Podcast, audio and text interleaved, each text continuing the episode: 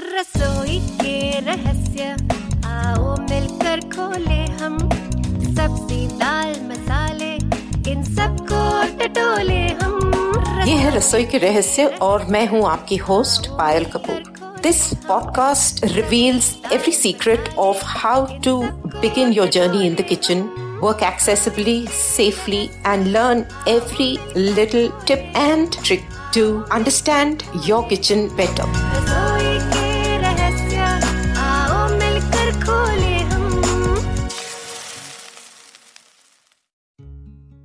नमस्कार welcome to this episode of Rasoi ke Rahasya. रसोई के रहस्य के इस एपिसोड में आपका स्वागत है।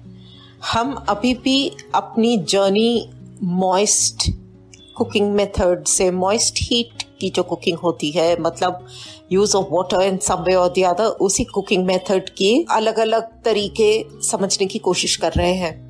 हम लोग ऑलरेडी ब्लांचिंग कर चुके हैं और बॉइलिंग कर चुके हैं। आज हम लोग एक बहुत ही जेंटल तरीका जो है, जो कि एक्सट्रीमली हेल्दी है, उसके बारे में कुछ और आगे जानेंगे। ये है स्टीमिंग अब steaming as the word suggest basically क्या मतलब है? उसका मतलब यही है कि हम इसको डायरेक्टली पानी में ना कुक करके इसको स्टीम के थ्रू करेंगे। एंड इसमें क्या हो रहा है कि जैसे बॉइलिंग में पानी में सबमर्ज होके इसमें जो न्यूट्रिएंट्स वगैरह थोड़े बहुत निकल जाते हैं स्टीमिंग में ना ही उसके न्यूट्रिएंट्स जो है वो बरकरार रहते हैं but also the colour and the shape क्योंकि डायरेक्ट उसमें कुछ भी कुकिंग नहीं हो रही एंड जो भी पक रहा है, सिर्फ़ वो भाप में पक रहा है। तो उससे उसकी ओरिजिनल शेप और कलर को कुछ नहीं होने का। So that's the reason why it's a very pretty method as well as an extremely healthy method of cooking कोई फैट जब तक आप उसके अंदर कोई फैट डाले नहीं, कोई स्पाइसेस डाले नहीं, तब तक इसमें कुछ भी सिवाय वेजिटेबल के ओरिजिनल फ्लेवर के आपको कुछ भी नहीं मिलेगा। सो so, एक्चुअली अगर हम किसी सब्ज़ी का असल टेस्ट जानना चाहें जो कि थोड़ा सा पका हुआ हो एकदम कच्चा कई सब्ज़ियाँ ऐसी है जो हम एकदम कच्ची खा भी नहीं सकते। तो for that this is the absolute perfect method to be using अब इनमें कई चीज़ें ऐसी हैं जो हमें ध्यान रखनी है। इसके बारे में और आगे जानने से पहले। एक चीज़ ये कि क्योंकि ये भाप में कुक कुक हो रहा है it's cooking in very very hot steam तो you have to be extremely careful when you are handling this क्योंकि आप, हमें आदत है कि हमको दिखता नहीं है तो हमें ऐसा लगता कि उसके अंदर हाथ लगाकर हम कुछ डालकर देखें। To whether it is done or not, sufficiently done or not. But उसमें क्या हो जाता है कि आपने जरा सा उठाया और वो भाप इतनी जो इकट्ठी हुई हुई जिसमें कोई चीज़ पक रही है वो भाप आपके हाथ पर आकर लग सकती है या अगर आपने मुँह आगे किया हो तो आपके मुँह भी आ, उस पर भी भाप आ सकती है। This burns very very badly तो इसमें बहुत आपको आ, ध्यान बरतना है। दूसरी चीज़ ये है कि जो आप स्टीमिंग के लिए जो पानी का क्वांटिटी इस्तेमाल करेंगे पानी का quantity is just the bare minimum आपको सिर्फ़ उतना पानी ज़रूरी है जिससे कि मतलब जब गर्म हो तो उससे भाप उठे। दैट्स अबाउट इट हमें ना तो हमारा जो बर्तन है, जाली जो हमारी होती है स्टीमिंग के लिए, ना वो पानी को छुएगी, ना वो पानी किसी भी कोने से हमारी यू नो सब्जियों की तरफ़ आएगा। उसको सिर्फ़ उसका काम ये है कि गर्म होकर उसे भाप बनानी, बस उतना ही है। नेक्स्ट चीज़ ये है कि जब भी हम स्टीमिंग के कोई भी मेथड को यूज़ करते हैं या किसी भी जो भी चीज़ हम यूज़ कर रहे हैं स्टीमिंग के लिए हमको ये ऑल्सो बहुत ध्यान देना है कि हमारे पास ढक्कन जो है टाइट रहे। नहीं तो क्या होगा आप अपने टाइम के हिसाब से आप उसको स्टीम करने के लिए रख देंगे और वहाँ से दूसरी तरफ़ से भाप छूटती रहेगी और हमको पता भी नहीं चलेगा। एंड आपका वो पानी नीचे खत्म हो जाएगा चीज़ खराब हो जाएगी। सो so, इसमें काफ़ी सारी अननेसेसरी कोई ऐसी कोई बहुत भारी स्टिपुलेशन नहीं है। बट कोई बहुत ही बेसिक चीज़ें जो हमें जाननी है वो इनमें से ये सब कुछ है जो हमको मालूम रखना बहुत ज़रूरी है। अब स्टीमिंग में ये भी होता है कि पानी आ, आ, किसी भी तरह से हो सकता है। वो थोड़ा बहुत पानी है उसको पहले बॉईल करके फिर सब्जियों की जो बास्केट है उसको अंदर डाल के ढक्कन लगाएँ। वो एक बात भी हो सकती है। या तो सब्ज़ियाँ आप जो भी, या जो भी पका रहे हैं, सब्ज़ियाँ मैं सब्ज़ी ज़्यादा यूज़ कर रही हूँ क्योंकि बाकी सब तो चीज़ें हम लोग स्टीम करते ही हैं। इंडिया में वैसे भी हमारी रीजनल कुकिंग में बहुत अलग अलग किस्म से हम लोग स्टीम यूज़ करते हैं, वो आपको पता ही है, उसके बारे में हम आगे चल के फिर से बात करेंगे। बट इसमें क्या होता है कि आप जैसे भी उसको बनाना चाहें पानी का टेम्परेचर अपनी मर्ज़ी से आप कर सकते हैं, ऐसा कोई प्रॉब्लम नहीं है। तो इसमें, साथ में ये भी देखना ज़रूरी है कि आप अगर कुछ भी चीज़ डालें उसके अंदर। आप सब्ज़ियाँ असलियत से स्टीम कर रहे हैं तो सब्ज़ियाँ जो आप बास्केट में डालेंगे या आप छन्नी में डालेंगे उसको स्टीम करने के लिए तो ये ध्यान रखें कि सब्ज़ियाँ जो है बहुत ज़्यादा इकट्ठी करके पाइल करके नहीं रखें। क्या होता है कभी कभी लगता है, अरे थोड़ी सी और ज़्यादा सब्ज़ियाँ, चलो क्या करें हम लोग, सब्ज़ियाँ पूरी इकट्ठी करके एक साथ डाल देते हैं। उससे क्या होगा, उससे कुछ सब्ज़ियाँ पक जाएँगी और कुछ सब्ज़ियाँ नहीं पकेंगी। सो इसका मतलब क्या हुआ कि आप प्रेफरेबली एक ही लेयर रखे सब्जियों का। और सब्जियों के बीच में थोड़ी सी ऐसी जगह रहे, जिससे कि भाप उसके बीच में से निकले और उसी के अंदर सर्कुलेट हो और उसी सर्कुलेशन में, उस स्टीम की सर्कुलेशन में सब्ज़ी जितनी भी उसको पकनी होती है वो पकेगी। तो these are few very very basic tips that are extremely important to keep in mind आपकी सब्ज़ी का जो बास्केट है या जो भी कोलैंडर आप जो भी रख रहे हैं उसके और ढक्कन के बीच में भी थोड़ा सा गैप होना ज़रूरी है, क्योंकि क्या होगा, नहीं तो अगर आपके ढक्कन इमिजिएटली सब्जियों के ऊपर होगा तो वो हीट को सर्कुलेट करने के लिए स्टीम को सर्कुलेट करने का वक्त नहीं मिलेगा, ना ही मौका मिलेगा। तो it again it's a waste और वो वो हो हो के उबल उबल के, उबल उबल के स्टीम बनकर आपकी सब्ज़ी फिर भी नहीं पक पाएगी। तो ये भी एक बहुत ज़रूरी चीज़ है। अब चले हमारे इंडियन कुकिंग में आप सब जानते ही हैं, हम लोग कितनी स्टीमिंग करते हैं। आपको पता है, इडलियाँ बनती हैं, गुजरात में ढोकला, खमन वगैरह बनता है, और केरल वगैरह में भी काफ़ी सारी। I think every region in India use steaming in some form और दिया था तो ऐसी कोई हमारे लिए कोई बहुत बड़ी मैजिक वाली चीज़ नहीं है कि इसके बारे में हमको नहीं पता और हम करते नहीं है। हम रोज़मर्रा की ज़िंदगी में उसको अलग अलग तरीकों से हम लोग इस्तेमाल करते हैं। चावल भी बनते हैं, भाप में चावल भी बनते हैं। तो जिनके पास कुकर्स हैं लेट्स से राइस कुकर्स है राइस कुकर्स के अंदर भी आप सिर्फ़ चावल बनाने के अलावा उसमें स्टीमिंग के भी ऑप्शन आती है, जिसमें कि आप ऊपर सब्ज़ियाँ रखकर उसको साथ में स्टीम कर सकते हैं। तो वो भी एक तरीका है स्टीमिंग करने का। तो इस तरह से स्टीमिंग जो है बहुत अलग अलग तरीकों से होती है। ज़्यादा करके क्या होता है कि स्टीमिंग जो है ज़्यादा सॉफ्ट जो चीज़ें होती हैं, सब्ज़ियाँ, उनके लिए कम इस्तेमाल होती है। क्योंकि उससे क्या होगा कि सब्ज़ी जो है आपकी एकदम पूरी मैश हो जाएगी, जितना भी होगा। मतलब सब्ज़ी का वो जो असल टेस्ट है, जो क्रंच इसमें क्या है? आपकी सब्ज़ी पक्की होगी। जब आप जितना भी इसका टाइम होगा, किसी भी सब्ज़ी का जो टाइम होता है, वो स्टीमिंग का टाइम जब पूरा हो जाए और आप चेक करेंगे आपकी सब्ज़ी तो सब्ज़ी आपकी एकदम पक्की नहीं होगी। But at the same time चाहे आप चाकू डालें या आप फॉक डालें या जिस तरीके से भी आप देखेंगे तो वो अंदर चले जाएगा। उसको आप मुँह में डालेंगे तो सब्ज़ी कच्ची नहीं होगी, सब्ज़ी में क्रंच होगी लेकिन वो पकी हुई होगी। और जैसे हमने देखा था बॉइलिंग में हम उसको पानी से निकाल देते हैं और ब्लांचिंग के टाइप पे इमिजिएटली थोड़ी सी देर में डालकर सब्ज़ी को निकालकर ठंडे पानी में डालते हैं। इसको ऐसा कुछ नहीं करना हमको। इसको सब्ज़ियाँ जैसे ही अपने टाइम से पक जाए, सब्ज़ियाँ निकालकर हमें गरम गरम उसी तरह, उसी टाइम पर सर्व करनी है। अब इसको कैसे सर्व करना चाहें, वो अपने पर डिपेंड करता है। आप क्या खा रहे हैं, आप किसके साथ में करना चाह रहे हैं? इसमें सिर्फ़ सॉल्ट पेपर डल सकता है। इसमें आप ऑलिव ऑयल या और कोई चीज़ें भी डाल सकते हैं। थोड़ा विनेगर वगैरह नींबू डाल सकते हैं सब करके। बेसिकली उसको गर्म गर्म सर्व करने के लिए कि मिक्स्ड हर्ब्स डाल सकते हैं स्पाइसेस डाल सकते हैं जो भी अपना जिस तरह से भी आप करना चाहें उस तरह से करके आप सर्व कर सकते हैं। तो इसको हमको ना इस, इसमें क्योंकि पानी है ही नहीं तो हम पानी से निकालेंगे कहाँ? ना ही इसको ठंडे पानी में डालना है क्योंकि इसको तुरंत हमको गरम गरम ही खाना है। ठंडे पानी में डालने की ज़रूरत इसलिए भी नहीं होती क्योंकि ये सब्ज़ी जैसे भी है, अपने स्टीम के अंदर कुक हो गई है एंड द कलर्स वगैरह जो ब्राइटनेस है, जिस तरह से ब्लांचिंग में हम लोग ठंडे पानी में डाल के करते हैं, इसमें ऑटोमेटिकली सब्ज़ी वैसे ही ब्राइट हो जाती है।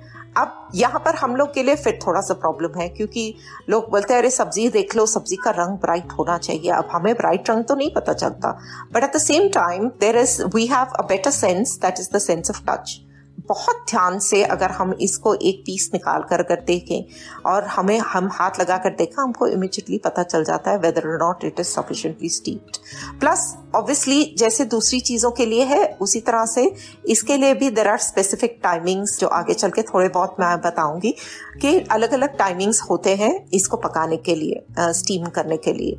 स्टीमिंग करने के लिए देर आर वेरियस वेज ऐसा नहीं है कि हमको कोई बहुत भारी यू you नो know, कोई भारी भरकम इक्विपमेंट चाहिए कि हमको ये ही होगा तो हम स्टीम कर पाएँगे नहीं तो हम स्टीम नहीं कर पाएँगे. दैट्स नॉट ट्रू हम लोग किसी भी चीज़ के साथ स्टीमिंग कर सकते हैं. आपको पता ही है जब लोग ढोकला वगैरह बनाते हैं बड़ा कोई भी बर्तन लेकर it's almost like a double boiler हम बेकिंग वगैरह भी करते हैं उसमें डबल बॉयलर होता है तो बेसिकली नीचे एक बड़ा बर्तन होता है जिसमें कि पानी भाप बना रहा होता है और ऊपर उसकी कोई चीज़ रखकर हम उसको चॉकलेट वगैरह मेल्ट करते हैं जिस तरह से डबल बॉयलर।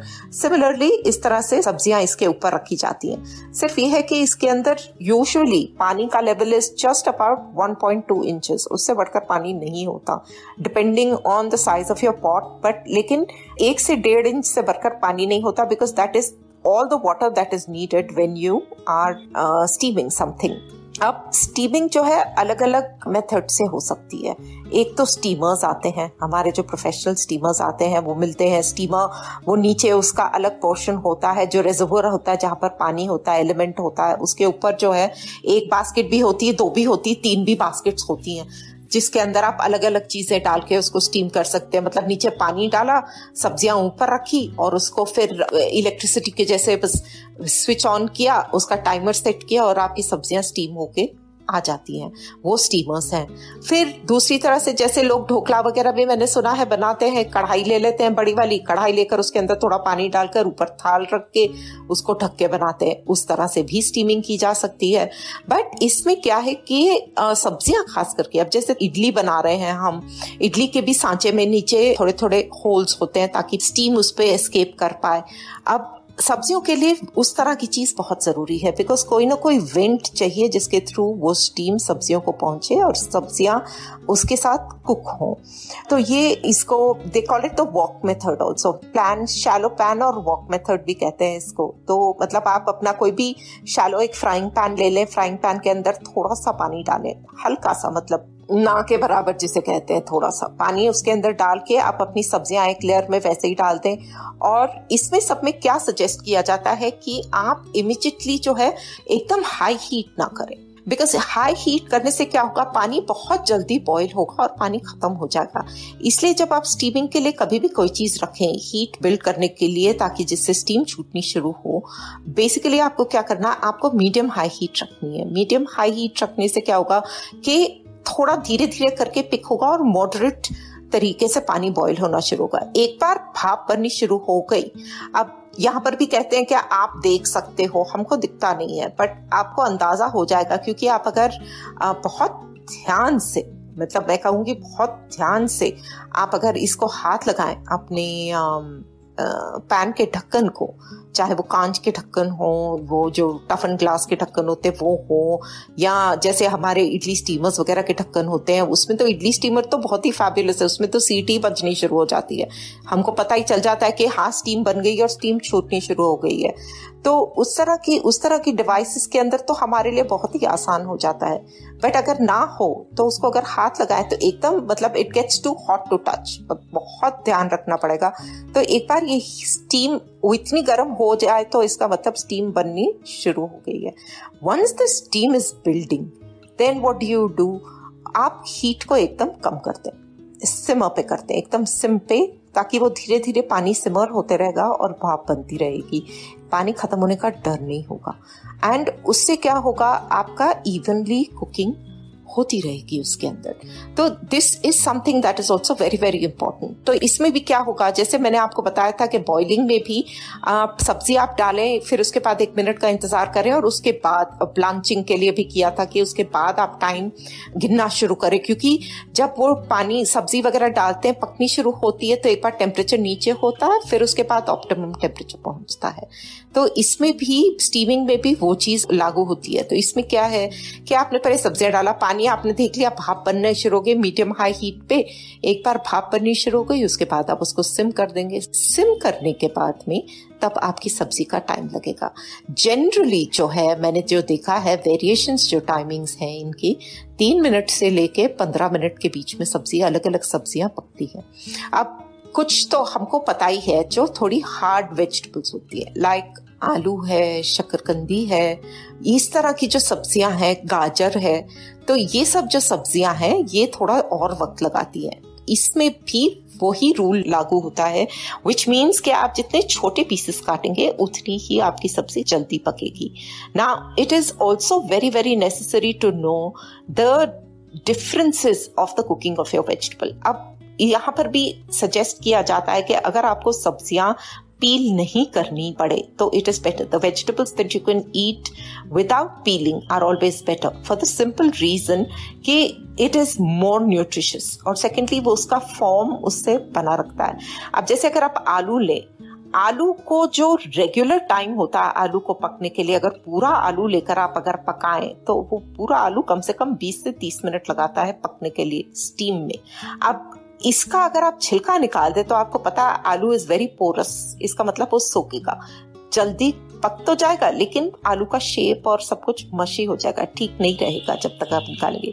वही आप अगर छिलके समेत अगर आलू को स्टीम करते हैं तो उसमें जो है that will cook much nice and वो छिलके और जो फ्लैश है उसका, उसके बीच में, सब्ज़ी के बीच में there are very very important nutrients जो कि इस तरह से रह जाते हैं। एज इट इज़ स्टीमिंग में हम लोग के न्यूट्रिएंट्स कोई भी नहीं निकल रहे हैं, क्योंकि कोई मीडिया है ही नहीं स्टीम मतलब न्यूट्रिएंट्स निकलने का। So then why spoil it in any case और कई चीज़ें तो वैसे भी बहुत टेस्टी होती है छिलके के साथ। आलू को आप बेक भी करें तो छिलके समेत इट्स मच नाइसर देन की अगर छिला हुआ आलू हो। अब एक और चीज़ जो यहाँ पर है, वो ये है कि आप सब्ज़ियाँ जो है टेम्परेचर जैसे बॉइलिंग के लिए भी मैंने कहा था कि कोशिश ये की जाए कि जो इक्वल कुकिंग टाइम की सब्ज़ियाँ होती है, एक जैसी कुकिंग टाइम की सब्ज़ियाँ होती है, उनको इकट्ठा करें। अब कई जगहों पर मैंने देखा है क्या करते हैं ये लोग कि अगर मिक्स्ड वेजिटेबल्स की से मिक्स वेजिटेबल सब्ज़ी बन रही है, उसमें तीन अलग तरह की सब्ज़ियाँ हम लोग पका रहे हैं। मैंने खासकर एक रेसिपी सुनी थी जिसमें कि ये बन रहा था साउथ इंडियन पोरियल जिसको बोलते हैं मतलब नारियल वगैरह डाल के जो सब्ज़ी बनती है, वो बन रही थी। तीन तरह की सब्ज़ियाँ इस्तेमाल हो रही थी। उसके अंदर कैबेज इस्तेमाल हो रही थी, उसके अंदर बीन्स थी और गाजर थी। तो इसमें क्या किया गया था कि पतली पतली कटी हुई गाजर सबसे ऊपर रखी हुई थी, उसके नीचे बीन्स उसके नीचे गाजर, क्योंकि गाजर was taking the longest time to cook in comparison फिर ऊपर बीन्स तो अब जब उसको तड़का एक तरफ़ डल गया और सब्जियों को जब पकाने का टाइम आया तो ऊपर ऊपर से पहले, क्योंकि कैबेज जो सबसे पहले, जो सबसे जल्दी पकती है, उसको सबसे ऊपर रखा गया था। और कैबेज यहाँ पर क्यों जल्दी पक रही है? Because the cabbage was cut very very fine एकदम पतली पतली कैबेज कटी हुई थी तो इसलिए कैबेज सबसे ज़्यादा पक रही थी, जल्दी पक रही थी। उसके नीचे बीन्स और उसके नीचे गाजर। तो इसका मतलब क्या हुआ कि जो सबसे ज़्यादा टाइम लेने वाली सब्ज़ी है, वो सब्ज़ी सबसे नीचे रहेगी। बाकी जो है सब्ज़ियाँ उसके ऊपर होंगी। Like this Sochcast tune in for more with Sochcast app from the Google Play Store but this is not something that is easy to do all the time specially हम लोगों के लिए। अगर सब्ज़ियाँ लेट से हमको अलग करनी हो, हमको पता नहीं चलेगा कि हम सब्जियों को किस तरह अलग कर सकते हैं। तो कहते कि ये स्टीमर्स वगैरह के अंदर जो आते हैं, वो अलग अलग खानों वाले भी बास्केट्स आती हैं। तो ऐसी अगर बास्केट हमको मिले स्टीमिंग की बास्केट्स अगर हमको मार्केट में मिलती हैं so that might make more sense ऐसी के जो आपकी यू नो छन्नी जैसे हो, जिसके अंदर हम लोग अलग अलग खाने या किसी और चीज़ के साथ लेट से कुछ लेकर हम लोग जैसे छन्नी के अंदर आप अलग अलग कटोरियों के अंदर चीज़ें डालकर रखते हैं और उसके बाद में अलग अलग आपने थोड़ी थोड़ी सब्ज़ियाँ बनानी है तो चार कटोरियाँ आपने अपनी बड़ी छन्नी में डाली और नीचे पानी डाला, पॉट को ऊपर उसको अच्छी तरह से ढक दिया या कढ़ाई को बाकी ऊपर से अच्छा ढक्कन लगा दिया और उस तरह से पक जाए। तो that becomes easy but at the same time अगर इकट्ठी भी करनी हो तो जो सबसे लंबा टाइम लेने वाली सब्ज़ी है, वो सबसे आखिर में होगी नीचे। या फिर वही करें कि जो सब्ज़ियाँ इकट्ठी, जिनका टाइम जिनका सबसे कम होता है मतलब जिनका एक जैसे टाइम हो, उनको सबको इकट्ठा करके बना ले अलग अलग बैचेस के अंदर निकाल ले। एक सब्ज़ी को उसको थोड़ा सा गर्म करके रख ले, गर्म रहने दे किसी गर्म चीज़ के अंदर, ताकि जब तक दूसरी सब्ज़ी बने। इसका मज़ा गरम गरम ही है। अगर ठंडा हो गया, उसको वापस आपने माइक्रोवेव में डाला तो उसका जो मॉइस्टनेस है, जो उसकी जो अपनी प्रॉपर्टी है, वो खत्म हो जाएगी। तो ये इस तरह से आप कर सकते हो। प्रेशर कुकर में भी हम लोग करते हैं। मेरे को याद है, मैं खुद करती हूँ प्रेशर कुकर के अंदर कई चीज़ें जो मेरे को लगता है कि यार बहुत टाइम लगेगा दूसरी तरह से करने के लिए। तो क्या किया? प्रेशर कुकर में सब्ज़ियाँ इकट्ठी मिला ली, क्योंकि मैं इनवेरेबली इकट्ठी यूज़ करती हूँ। मिक्स वेजिटेबल अगर किसी चीज़ के लिए यूज़ कर रही हूँ मैं बनाने के लिए। तो मैं सब्ज़ियाँ अपनी इकट्ठी कर लेती हूँ। और उसके नीचे जो है सिर्फ़ इतना पानी, सब्ज़ी धोली, अच्छे से धो के उसको डाल दिया। उसके अंदर सिर्फ़ इतना पानी नीचे डाला ताकि सब्ज़ी नीचे लगे ना। और उसको सीटी लगाए बिना, कुकर को सीटी लगाए बिना उसको कुछ टाइम तक रख देती हूँ। एक अबाउट चार पाँच मिनट, डिपेंडिंग की कितनी बड़ी मैंने काटी है। उसको चार पाँच छह मिनट उसको सिम पर रख देती हूँ एंड उतने में सब्ज़ियाँ अपने आप पक जाती हैं। एंड उतनी ही पकती है जितने की ज़रूरत हो। तो इस तरह से भी प्रेशर कुकर में भी किया जा सकता है सब्जियों को स्टीम तीसरा मेथड जो है सब्जियों को स्टीम करने का वो है अपना microwave good old microwave microwave के अंदर तो इतना पानी की भी ज़रूरत नहीं होती। आप माइक्रोवेव प्रूफ बोल लेकर उसके अंदर सब्ज़ियाँ डालें। सब्ज़ियाँ डालकर उसको सिर्फ़ जो जितना पानी सब्ज़ियाँ हमने अच्छी से धो ली, वो धोकर उसको माइक्रोवेव बोल में जब डालते हैं, उतना ही पानी उसके लिए काफ़ी होता है। अगर आपको लगे कि सब्ज़ियाँ ज़्यादा सूखी है तो दो से तीन टेबल स्पून से बढ़ के पानी की ज़रूरत नहीं होती स्टीमिंग के लिए। अब उसके ऊपर आप या तो जो वही है, उसके ढक्कन आते हैं, जैसे कई चीज़ों के लिए ऊपर थोड़ा सा वेंट होता है उसमें, वो ढक्कन ले या फिर कोई ऐसी प्लेट ले जिसको जो यू नो कई आते जो ढक्कन समेत आती हैं, उनको लेकर थोड़ा सा खुला छोड़ दे, या फिर क्लिंग फ़िल्म लेकर, वो प्लास्टिक की शीट लेकर उसको करे बट बाकी सब साइड से एकदम टाइटली उसको कर ले, एक साइड से जो है, उसको हल्का सा वेंट थोड़ा सा खुला छोड़ दे, ताकि बहुत ज़रूरत से ज़्यादा प्रेशर उसमें बिल्ड ना हो, थोड़ा सी एक्सेस स्टीम जो है उसमें रिलीज़ हो जाए। एंड उसको एक साढ़े चार से पाँच मिनट के बीच में आ, उसको कर ले। बट फिर यहाँ पर भी फिर वही बात आती है कि अलग अलग माइक्रोवेव्स के टेम्परेचर्स अलग होते हैं टाइमिंग्स अलग होती हैं। तो उसके हिसाब से देखकर उसको एक बार करना शुरू हो जाए तो हमको खुद को आदत सी हो जाती है अपने इक्विपमेंट की किस तरह से उसकी फंक्शनिंग है और कैसी नहीं है। हम वो भी आ, उस तरह से भी उसको देख सकते हैं। अब माइक्रोवेव में कर लिया तो उसको निकाला तो वैसे की वैसे आप ले जाकर उसके अंदर सॉल्ट पेपर वगैरह डाल के या और भी कोई हर्ब्स वगैरह डालनी हो, सब डालकर आप उसको डायरेक्टली टेबल पे उसको सीधा ही सर्व कर सकते हैं। Another way of cooking it is in the oven oven में भी करते हैं। फॉर इंस्टेंस अवन में सब्ज़ियाँ वगैरह भी बनती हैं। अवन में कैरमल कस्टर्ड बनता है। जो एग पुडिंग्स वगैरह होती हैं, उसको क्या करते हैं, उसको छोटे जो है, वो सेरामिक के बोल्स आते हैं, जिसको रैमिकिन भी बोलते हैं। उस तरह के बोल्स जो अवन प्रूफ बोल्स आते हैं, उसको लेकर, उसके अंदर जो आपका अंडे का कस्टर्ड बनता है, या कुछ भी, जो भी चीज़ आप पका रहे हैं, वो डलकर नीचे एक बड़े ट्रे के अंदर पानी डाला होता है, जिसको बोलते हैं वाटर बाथ तो उसको नीचे डालकर, इनको ऊपर रख के, इसको पकाया जाता है। तो क्या हो रहा है? उसमें उसको ढका हुआ, पूरा ढका हुआ होता है ऊपर से। एंड ये इसके अंदर जो भाप बनती है, नीचे वाटर पाथ से, उससे जो आपका कैरमल कस्टर्ड या जो आपकी जो भी पुडिंग है, वो अंदर उसके पक जाती है। सब्जियों का भी ऐसे ही होता है। आप सब्जियों को खोल कर इसमें जो है, आपको सब्ज़ियाँ ज़रूरी नहीं है कि एक ही लेयर में करनी बिकॉज़ इसकी हीट इतनी होती है और इस तरह से होती है अवन के अंदर कि आप उसको आराम से वो पक ही जाएगी। तो उसको क्या करते हैं? ट्रे में नीचे जनरली बोलते हैं फॉइल रख लो। थोड़ा सा एल्यूमिनियम फॉइल लेकर एक ट्रे या एक अवन प्रूफ ट्रे या एल्यूमिनियम ट्रे या एल्यूमिनियम का कोई बड़ा सा बर्तन कोई लेकर आप उसके अंदर रखें, उसके अंदर फॉइल डालें। फॉइल डालकर उसके अंदर सब्ज़ियाँ वगैरह डाल लें, अपना जो भी आपको सॉल्ट डालना है, जो भी करना है, उसके बाद में चारों तरफ़ से फॉइल से बंद कर लें। उसको मतलब पैक कर दें। तो उससे पैक करने से क्या होगा? वही होगा, गर्म होगी और गर्म होकर सब्ज़ी के अंदर जो अपना है जूसेस वगैरह, उससे भाप बनेगी। और एक अबाउट आई थिंक वो about hundred and fifty degrees centigrade पे अगर आप करें तो आई थिंक अबाउट एक दस मिनट, दस बारह मिनट के अंदर आपकी चीज़ जितनी स्टीप होनी चाहिए, उतनी हो जाती है। So these are a few very commonplace methods जिसके साथ हम लोग सब्ज़ियाँ अपनी स्टीम कर सकते हैं। और स्टीमिंग जो है, इसका हमने जैसे इस्टेब्लिश किया है कि इफेक्टिवनेस बहुत है। सब्ज़ियाँ आपकी अच्छी रहती हैं, सब्ज़ियाँ आपकी हेल्दी पकती हैं और आपके खाने को बहुत ही मतलब टेबल पे भी आप रखें तो बहुत ही सुंदर लगती हैं बिकॉज़ रंग बिरंगी सब्ज़ियाँ होती हैं and they look extremely pretty तो इसमें हर तरह की सब्ज़ी कर सकते हैं, जैसे हरी पत्तियाँ भी आप कर सकते हो।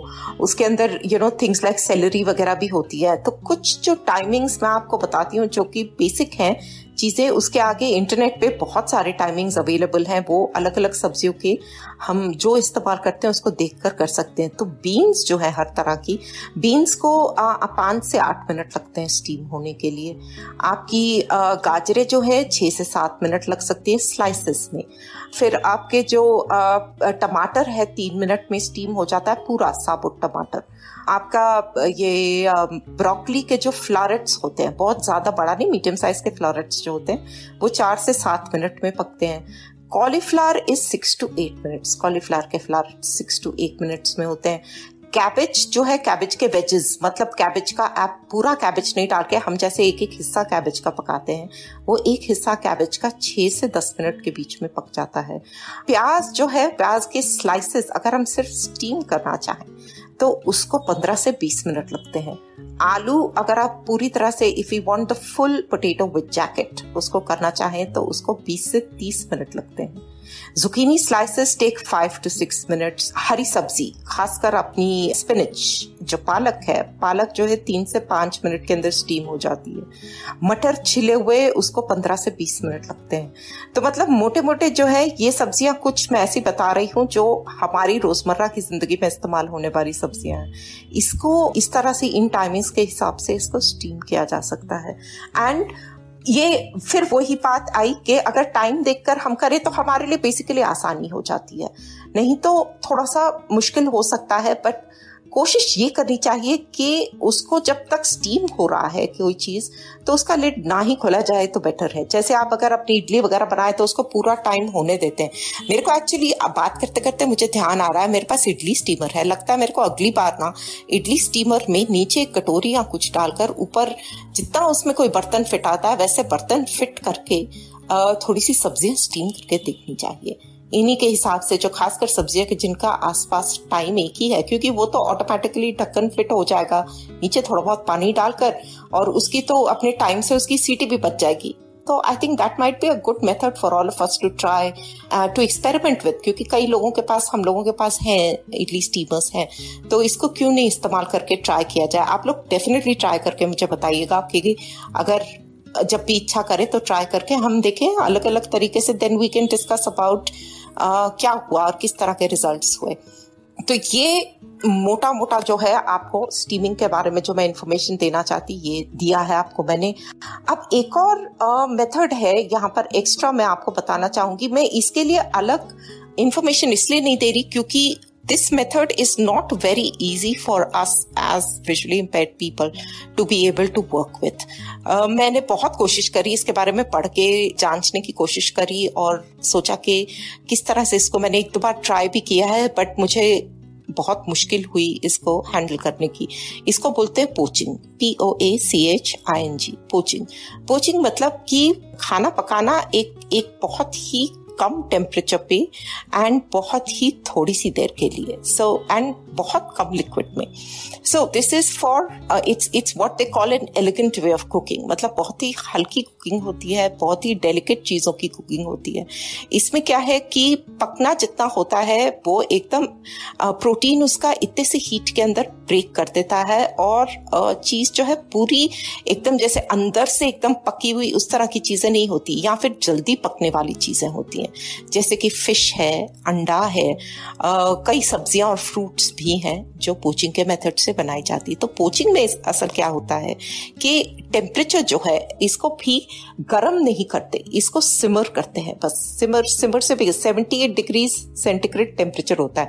हंड्रेड डिग्रीज अपना बॉइलिंग होता है। Poaching cooked only at seventy eight degrees temperature जब पानी जब सेवेंटी एट डिग्रीज तक पहुँच जाता है अप्रोक्सीमेटली बॉइलिंग से पहले. I think it will be about simmer से जो थोड़ा सा जेंटल uh, बॉयल जिसको बोलते हैं शायद यू नो विग्रस थोड़ा सा सिमर होना लग जाए तो उसको कम एकदम कम करके उसके अंदर चीज़ डालते हैं. तो इसमें अब जैसे फ़िश है फ़िश फिलेज होते हैं या छोटे टुकड़े होते चिकन वगैरह के जो कि थोड़ी सी देर के लिए पकने हो या फिर अंडा बनता है। इसमें अंडा जो बनता है, अंडा कई लोग तो इसमें डायरेक्टली मतलब क्या होता है कि पानी आपका उस टेम्परेचर पे पहुँचता है। आप उसको सिमर करके अंडे को अंडे को तोड़ के एक कटोरी या किसी के अंदर बहुत डेलिकेटली उस अंडे को पानी के अंदर छोड़ देते हैं और उस पानी के अंदर अंडा पकता है फिर। So there absolutely no fat it's extremely healthy and अंडा उतना ही पकता है जबकि इसका वाइट जो है हल्का सा ट्रांसलूसेंट हो जाए। वो अपने टेस्ट पे है। And the yolk start cooking but the yolk is still a little runny तो आप सोचिए उसको अगर हमें उठाना पड़े तो हमको तो कोई भी आइडिया ना हो किस तरह से होगा। बट इसके सांचे आते हैं। इसके लिए अंडे के लिए भी सांचे आते हैं। They called poaching cups silicone वगैरह क्या आते हैं। एक मतलब पूरा सांचा आता है जिसमें कि तीन या चार इस तरह के कप्स होते हैं जिसके अंदर आप आ, इसी तरह से एक एक अंडे को हल्का हल्के हाथ से तोड़कर उसको अंदर डालें। एंड वो पानी सिर्फ़ उसके उसके जस्ट मतलब एक बहुत ही हल्की लेयर पानी की ऊपर होती है।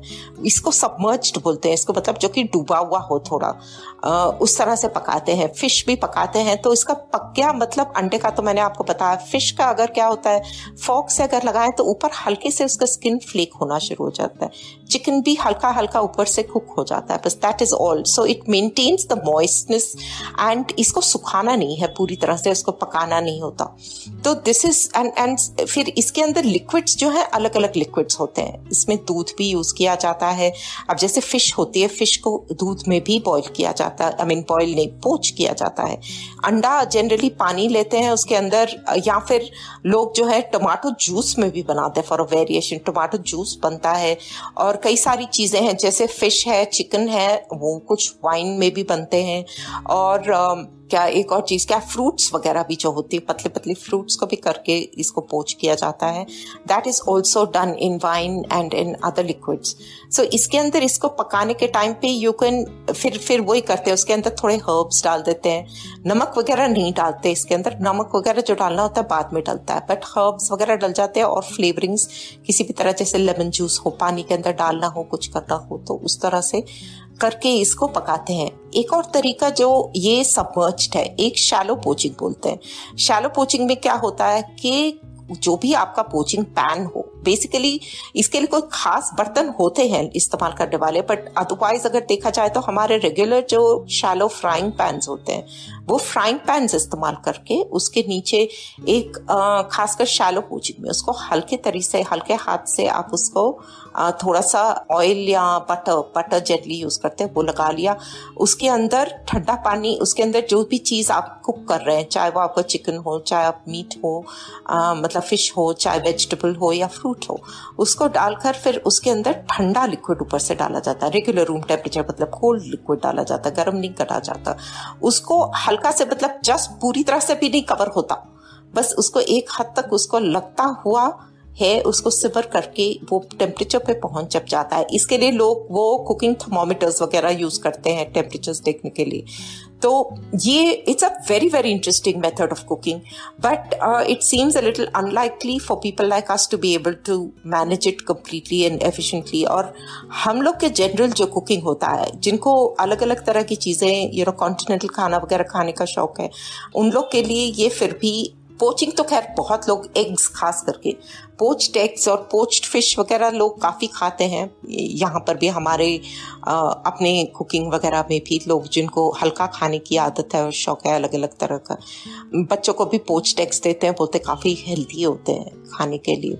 But on a regular basis अगर हमें देखा जाए तो poaching is relatively a difficult thing for anybody to handle आप देखिए, आप इसको सुनिए, आप लोग सुन के मुझे बताइए, आपको लगता है या आगे और भी कोई अगर पढ़ना चाहे, पढ़ के देखें और मुझे बताया अगर लगता है कि we should do learn more about this particular method of cooking it's an exotic method of cooking बहुत मतलब हम हम लोगों के लिए I am using the word exotic क्योंकि ये हमारे लिए तो एग्जॉटिक ही है।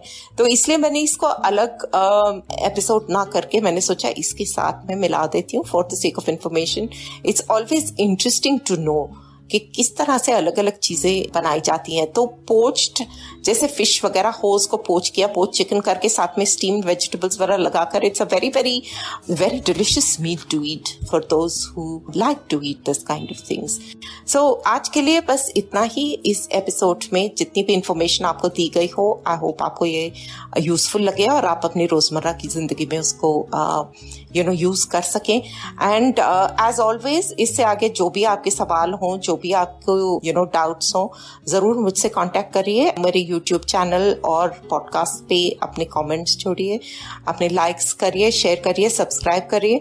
And tell more people about this ताकि जितने ज़्यादा लोग इसको सुने उतना ही हम लोग इकट्ठा मिलके चीज़ें सीखें। Uh, हमारे सोशल मीडिया पे डेफिनेटली कांटेक्ट करें। हमारा इंस्टाग्राम और फेसबुक पेज है जिसको uh, रसोई के रहस्य के नाम से ही जाना जाता है R A S O I K E R A H A S Y है रसोई के रहस्य आओ मिलकर खोले हम आशा करते हैं कि आपको ये सोच कास्ट बहुत पसंद आया। अगर कुछ कहना है इसके बारे में तो लिखकर बताइए हमें अपने फेसबुक और इंस्टाग्राम पेज पर सोच कास्ट ढूंढिए। अगर आपको अपनी सोच दुनिया को सुनानी हो तो सोच कास्ट करो। सोच कास्ट